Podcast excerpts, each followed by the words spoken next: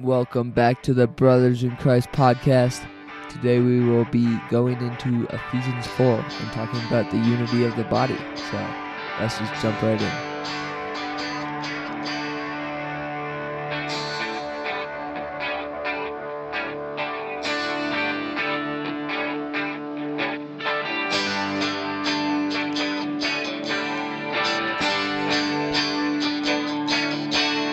Welcome back to the Brothers in Christ podcast. We're going through Ephesians 4 today, and we've got quite a long reading ahead of us, so let's just get that done.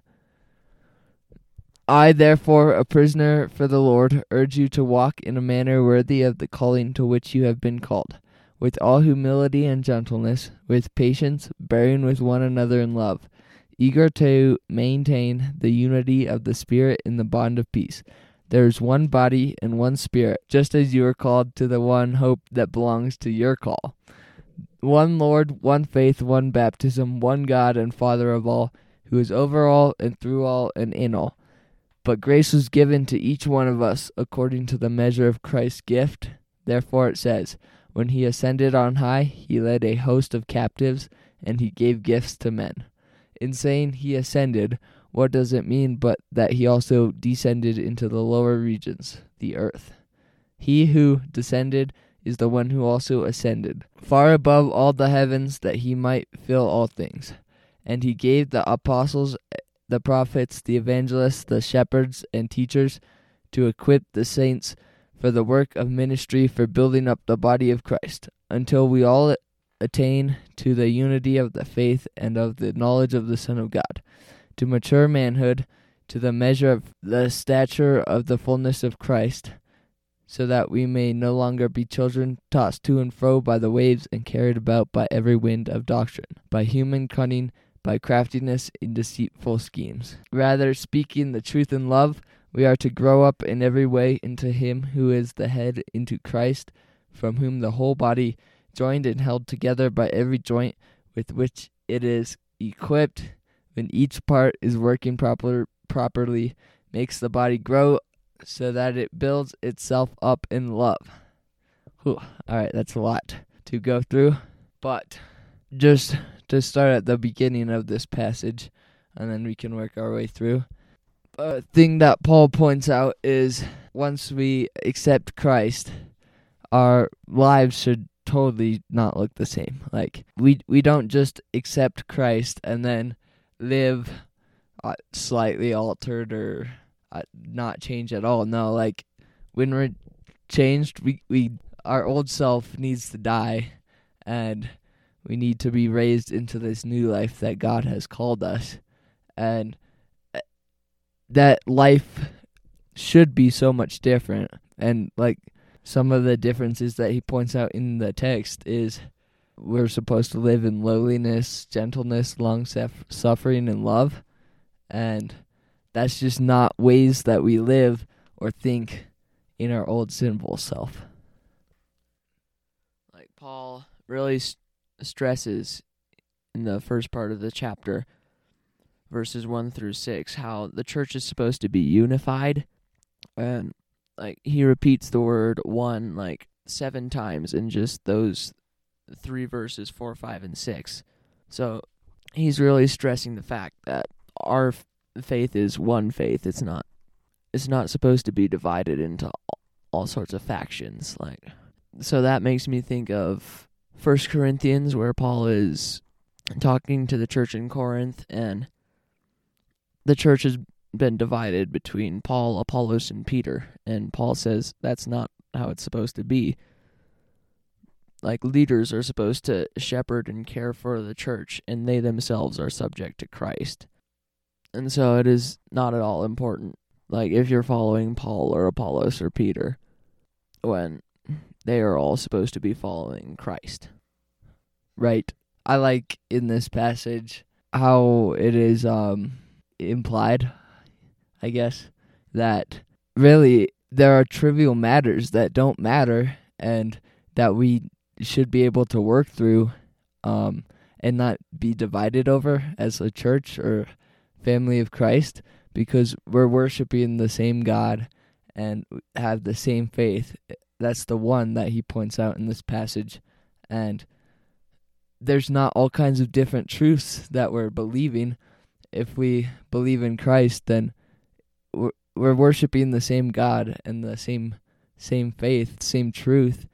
And sure everybody's to have their own opinion but that doesn't mean we need to just divide on those and be separated because we're worshiping the same God. I mean, absolutely. And yeah, it just looks really bad to a non believer who's looking from outside into the church if we're all like divided. And it really helps with the ministry too, not being divided in our church families.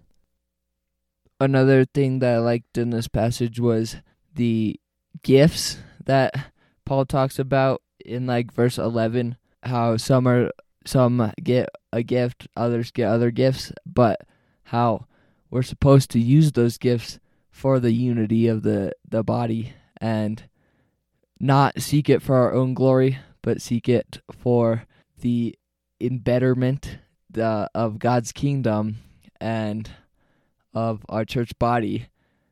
And then for the embetterment of God's kingdom and the church body, um, so that we're able to like have more firepower, I guess, going out into the world, completing our our good tasks, and together through that we are able to grow as a family because each has their own strength. When we share those strengths, eh, it strengthens everybody. Yeah. And yeah, so Paul emphasizes that instead of these leaders using their gifts to divide the church and like seek glory for themselves, like you said, instead working for God's glory and for the embetterment of the church. And yeah, Paul really stresses that in the latter half of this passage. And then at the very end of this passage he says that, that when each part is working properly makes it makes the body grow so that it builds itself up in love. So like God gave us all different gifts and we're supposed to use those in commun community with each other like working together for the good of the church to build to build it up. Yeah, so like if even one part is missing, the whole thing doesn't work very well. Like, oh, I forget where it is, but like somewhere in another of Paul's epistles, it says, like, can the eye say to the hand, I don't need you? Like, we all need each other. We all need each other's gifts, and working together is the only way to actually work those gifts for good. For sure. And to that point, I think in this passage, Paul states that how important it is for each of us to be strong in our faith and have our own faith instead of relying on other people's faith, like our parents or a friend's faith. Because in that, you'll be like an infant who can be led astray and can be broken down very easily. And to use to use the analogy of a building, it, eh, the foundation is going to be better if it is resting on lots of lots of strong stones instead of just like one one stone. I mean, like what if that stone crumbles or breaks? Then all the stones that are relying on that are also going to fall down and break. And I think that that's what happens if we're living off of somebody else's faith. We're we're just weak and we can break easily like that. And then going back to being able to be led astray um if we're not in the word like daily and spending time in prayer it is so easy to be just like pulled away from the like not in some like devilish way where he just like blows up your life but it's in like just putting it off and becoming lax in your faith, then something can pull you away and then it is so much easier to be living in a life of sin when when we're not constantly in fellowship with God. I mean, yeah, like First Peter says, the de- your enemy, the devil, prowls around like a roaring lion looking for someone to devour. And that's a pretty frightening picture. Like the fact that the devil is out to get us, but then like the antidote to that, fellowship with God, like you said. All right, we will read the next next passage from verse 17. Now this I say and testify in the Lord that you must no longer walk as the Gentiles do. In the futility of their minds, they are darkened in their understanding, alienated from the life of God because of the ignorance that is in them. Due to their hardness of heart, they have become callous and have given themselves up to sensuality to practice every kind of impurity. But that is not the way you learned Christ. Assuming you have heard about him and were taught in him, as the truth is in Jesus, to put off your old self, which belongs to your former manner of life and is corrupt through deceitful desires, and to be renewed in the spirit of your minds, and to put on the new self, created after the likeness of God in true righteousness and holiness. I mean, very clearly in this passage, we are called to not live as the Gentiles, which are the unbelievers, because they are ignorant, because they want to follow their lust. They want to be the their own god of their life and decide what what is right and what is wrong so that they can follow their lusts and live in them. And I mean, putting it back on us, we need to be wary of this and not allow pride and arrogance to get into our lives and think that we're better than anybody else or even God and follow his commands because those are are what are best for our lives even if we can't see it in the moment it they definitely are Yeah, I mean, just harkening back to chapter 2, this is how we once walked, like darkened in our understanding, alienated from the life of God because of the ignorance that is in us. But now that God has made us new in Christ, we are called to put that off and put on the new man, and to be renewed in the spirit of our minds that we will not walk in that way any longer. I think this really also helps with ministry as well. Like, if a non Christian is saying to a Christian, like, I'm not a Christian, you are, and I don't see any difference between me and you, like that, that does not make the gospel look good. When so called Christians are being just like the Gentiles, walking in the futility of their minds and like walking in sin instead of like being separate, like being a light to the nations. right but that's that's not the way that we learned Christ as Paul says and that that's the life that we need to to leave behind put away uh, uh, have it die so that God can come in and work through us and it's it's definitely not easy there is part of this is a death your old self needs needs to die and obviously there will be times that it's going to be hard to let go of the power that we want and to let God be our God instead of us. But that's really what we need to do to not live as Gentiles. Uh, let's just go ahead and finish the chapter from verse 25. Therefore, having put away falsehood, let each one of you speak the truth with his, with his neighbor, for we are all members of one another. Be angry and do not sin. Do not let the sun go down on your anger, and give no opportunity to the devil. Let the thief no longer steal, but rather let him labor, doing honest work with his own hands, so that he may have something to share with anyone in need. Let no corrupting talk come out of your mouths, but only such as is good for building up, as fits the occasion, that it may give grace to those who hear. And do not grieve the Holy Spirit of God, by whom you are sealed for the day of redemption. Let all bitterness and wrath and anger and clamor and slander be put away from you, along with all malice. Be kind to one another, tender hearted, forgiving one another, as God in Christ forgave you.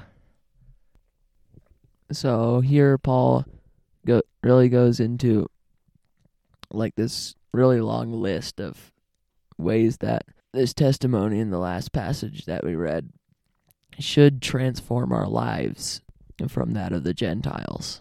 Like replacing falsehood with truth, replacing like anger with peace, replacing theft with generosity, corrupting talk with building others up with your speech.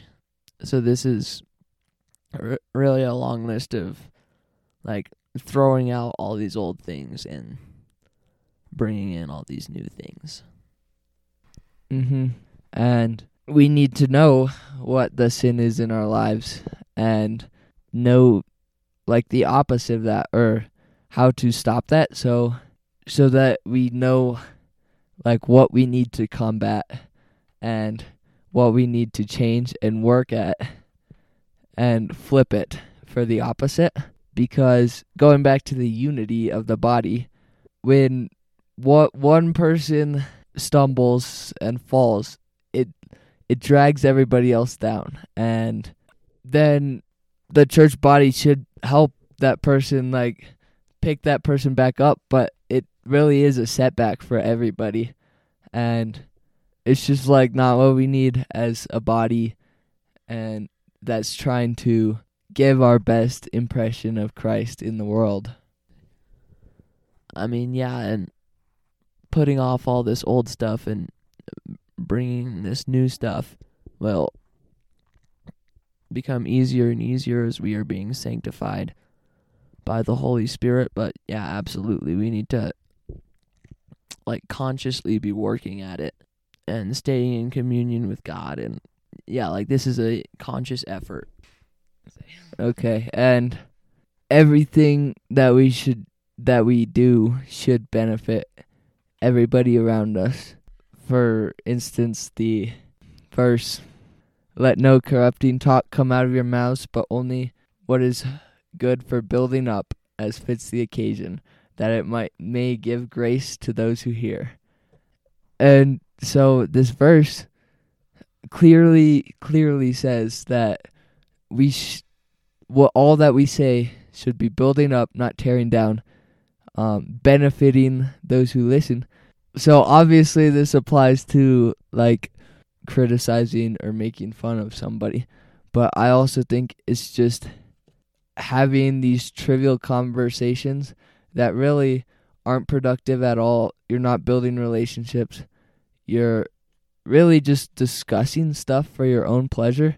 I know I'm involved in these lots of all the time, but instead we should be emphasizing Christ. And we don't always have to emphasize Christ, like bring up Christ in every conversation, because that's going to turn people off and they'll be like, oh, well, that person doesn't even care about me. They just care about that I believe the same stuff that they do.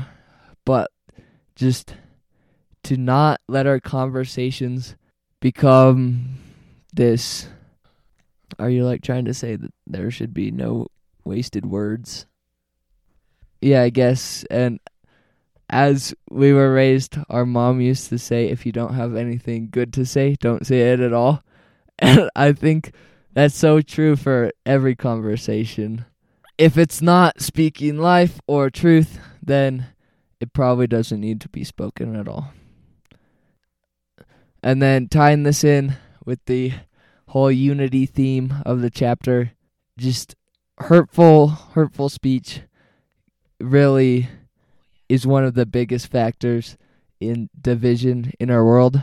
So we need to be careful, especially in the body of Christ, to build each other's up, to speak truth, so that we avoid destruction and dragging down of the body of Christ and the unity of it. So uh, we'll end it there. Thank you so much for listening, and we'll see you next time.